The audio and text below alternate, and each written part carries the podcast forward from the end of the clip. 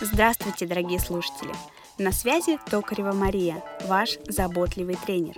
Продолжим тему привычек, так как мне на эту тему еще есть что сказать. В прошлом выпуске мы говорили о том, как запустить процесс формирования новых привычек.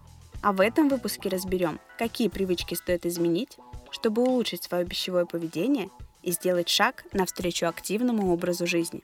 Для новых слушателей представлюсь. Меня зовут Токарева Мария – я являюсь опытным фитнес-тренером, специалистом по здоровому питанию и руководителем фитнес-проекта Dream Body, который работает офлайн в городе Томск. Сейчас я работаю над созданием онлайн-формата этого проекта. По моей методике улучшили качество тела более тысячи женщин и мужчин. В своей работе использую комплексный подход. Регулярные тренировки в совокупности со здоровым питанием и правильным настроем творят чудеса. Я точно знаю, что все в жизни реально – если кто-то уже прошел этот путь, значит и вы сможете. Данный подкаст является частью бесплатного образовательного продукта. Рекомендую подписаться на мой телеграм-канал. Ссылку на него вы найдете в описании подкаста. На канале публикую дополнительную интересную информацию и выкладываю несложные, но эффективные упражнения. Там же вы можете задать мне все интересующие вопросы. С удовольствием отвечу. Первый сезон этого подкаста носит название «Помоги себе начать». Он является поддерживающим, я бы даже сказала, подталкивающим. Я помогаю разобраться со всеми препятствиями, которые мешают вам улучшить качество своего тела. Продолжим про привычки. Нужно понимать, старые привычки всегда сильнее новых действий. И чем дольше с нами эта привычка, тем сложнее от нее избавиться. Если вы привыкли после каждого приема пищи есть десерт, делаете это много лет, то избавиться от этой привычки будет не так-то просто. По себе знаю. Давайте разберем ее поподробнее. Большое количество сахара в рационе вредит здоровью, коже, фигуре. Вы это и без меня знаете. Но разве это знание помогает нам есть сладкое меньше? Конечно, нет. Зайти нужно немножко с другой стороны. Чтобы перестать есть тоннами сладкое, нужно, во-первых, посмотреть на свой основной рацион, из чего состоит ваш завтрак, обед и ужин. Насколько этот рацион питателен и сбалансирован. Если вы не наедаетесь основным блюдом, то, разумеется, в ход идут вкусняшки на добивочку. Печеньки, пироженки, конфетки сильно калорийнее, чем греча с мясом и овощами. Поэтому очень легко своими добивочками перешагнуть норму дневной калорийности. Несбалансированный рацион – это одна из основных причин набора лишнего веса. Вы можете есть в количестве немного, но при этом ваш вес будет стоять или даже прибавляться – я в своей практике сталкиваюсь с этим регулярно и точно знаю, как решить эту проблему. Но об этом уже в других выпусках. Помимо физиологических причин, о которых я только что говорила, на неконтролируемое желание есть много сладкого влияют и психологические факторы. Мы часто заедаем стресс, тревогу, скуку, одиночество, нереализованность, недовольство собой. Нашему мозгу важно регулярно получать положительные эмоции. А если их в жизни нет, то эти эмоции мы получаем с пищей, потому что еда — это гарантированный источник удовольствия. Наш мозг точно знает, что этот кусочек торта принесет ему радость. Ведь он такой вкусный. Тут хочется вам порекомендовать стараться жить жизнь, наполненную яркими положительными событиями. То есть добавить в свою жизнь те дела, которые будут приносить вам удовольствие. Может, это новое хобби, новые привычки, новые ритуалы — Выделите время на себя, на то, что вам важно и интересно. Тогда совершенно точно станет меньше скуки, тревоги, недовольства собой, и желание загребать тоннами сладостей пройдет. Главное, не ждите, что кто-то придет и сделает вашу жизнь ярче. Вы сами сценаристы и режиссеры своей жизни. Действуйте, и у вас все получится. Я, например, помимо фитнеса посещаю еще тренировки по танцам. На них я переключаюсь и заряжаюсь совершенно другой энергией, женской энергией. После этого мне совсем не хочется приходить тушить эту энергию булочками, а наоборот хочется еще больше заботиться о себе и своем теле. В общем, сильно рекомендую вам движение в любой форме, будь то фитнес, танцы, растяжка, плавание. Движение помогает справиться со стрессом, которого очень много в нашей жизни. Подытожим. Привычка есть много сладкого гораздо глубже и сильнее, чем нам кажется. Чтобы ее искоренить, нужно, первое, разобраться со своим основным рационом, сделать его питательным и сбалансированным. Второе. Разнообразить свою жизнь. Сделать ее интересной, добавить новое хобби, ритуалы, которые дадут вам положительные эмоции и снимут стресс. Ну и третье. Очень важно найти в себе внутреннюю мотивацию для действий. Об этом я рассказывала в выпуске 1.2. Обязательно послушайте. Большинство привычек идут с нами из детства. В картине мира ребенка родитель – это эталон поведения. Бесполезно учить ребенка тому, что вы сами не делаете.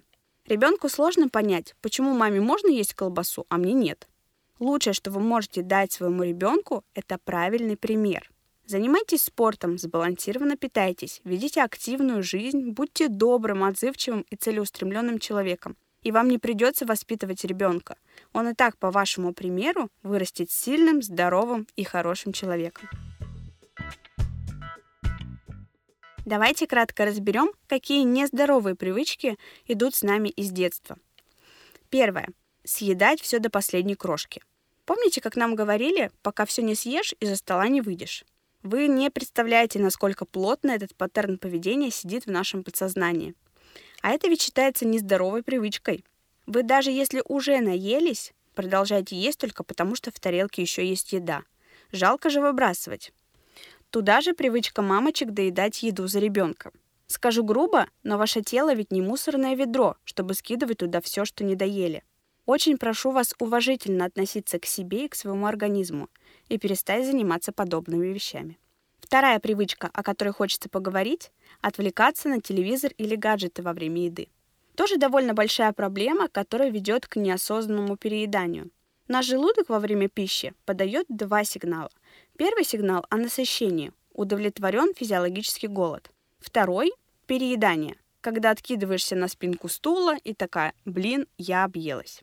Так вот, когда мы отвлекаемся на фильм, новости, социальные сети, наш мозг переключается туда, и мы пропускаем первый сигнал о насыщении. В итоге переедаем. Постарайтесь во время приема пищи ни на что не отвлекаться. Сосредоточьтесь на вкусе, консистенции, внешнем виде пищи и постарайтесь получить от этого удовольствие. Поверьте, за полчаса без вашего отсутствия в интернете ничего смертельного не произойдет. Еще из вредных привычек, которые идут с нами с детства, я бы выделила такие. Кусочничать, перебивать аппетит сладким, пробовать, пока готовишь, есть за компанию. Это все приводит к перееданию и к набору лишнего веса впоследствии. Постепенно от них нужно избавляться. Легче на десерт съесть конфету, чем почистить апельсин. Легче полежать посмотреть сериал, чем пойти в зал или выполнить домашнюю тренировку. Легче привычно походить по беговой дорожке, чем взять тренера и комплексно позаниматься. Перечислять можно долго. Главное, что вы должны запомнить, мозг всегда идет по пути наименьшего сопротивления. Он заморачиваться с питанием не хочет.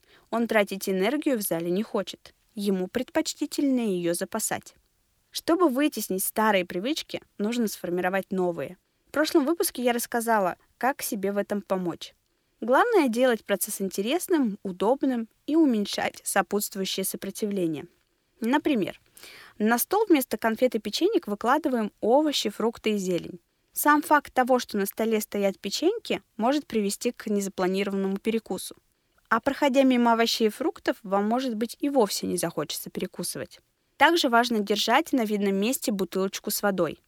Иногда наш мозг считывает жажду как желание поесть. Так обычно случается, когда нет привычки выпивать свою норму воды в течение дня. Поэтому очень рекомендую сначала попить водички, а потом решить, нужен ли вам перекус или нет. Берем с собой на работу, учебу полезные перекусы, готовые к употреблению. Например, бутерброд с цельнозерновым хлебом, сыром и помидоркой. Овощная нарезка, фрукты, орехи, батончики, фруктово-ореховые или протеиновые с хорошим составом.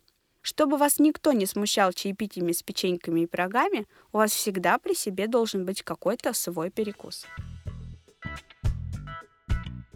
Ну и самый главный совет, который изменит ваше пищевое поведение навсегда – планируйте свой рацион с вечера.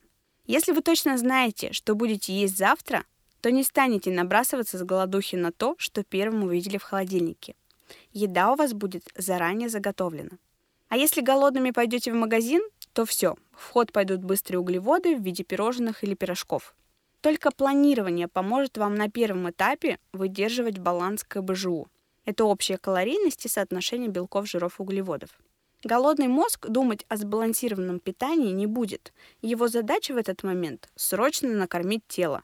Поэтому в ход идет все, что быстро можно употребить. Планировать рацион заранее на первом этапе будет сложновато. Будет сильное сопротивление, так как требует фокуса и выделения на это времени. Но только так можно быстро улучшить качество пищи и впоследствии качество тела и фигуру. Что ж, этот выпуск подошел к концу. Надеюсь, было интересно и полезно. Жду вашу обратную связь в своем телеграм-канале. С вами была Токарева Мария, ваш заботливый тренер. Услышимся в следующем выпуске. Пока!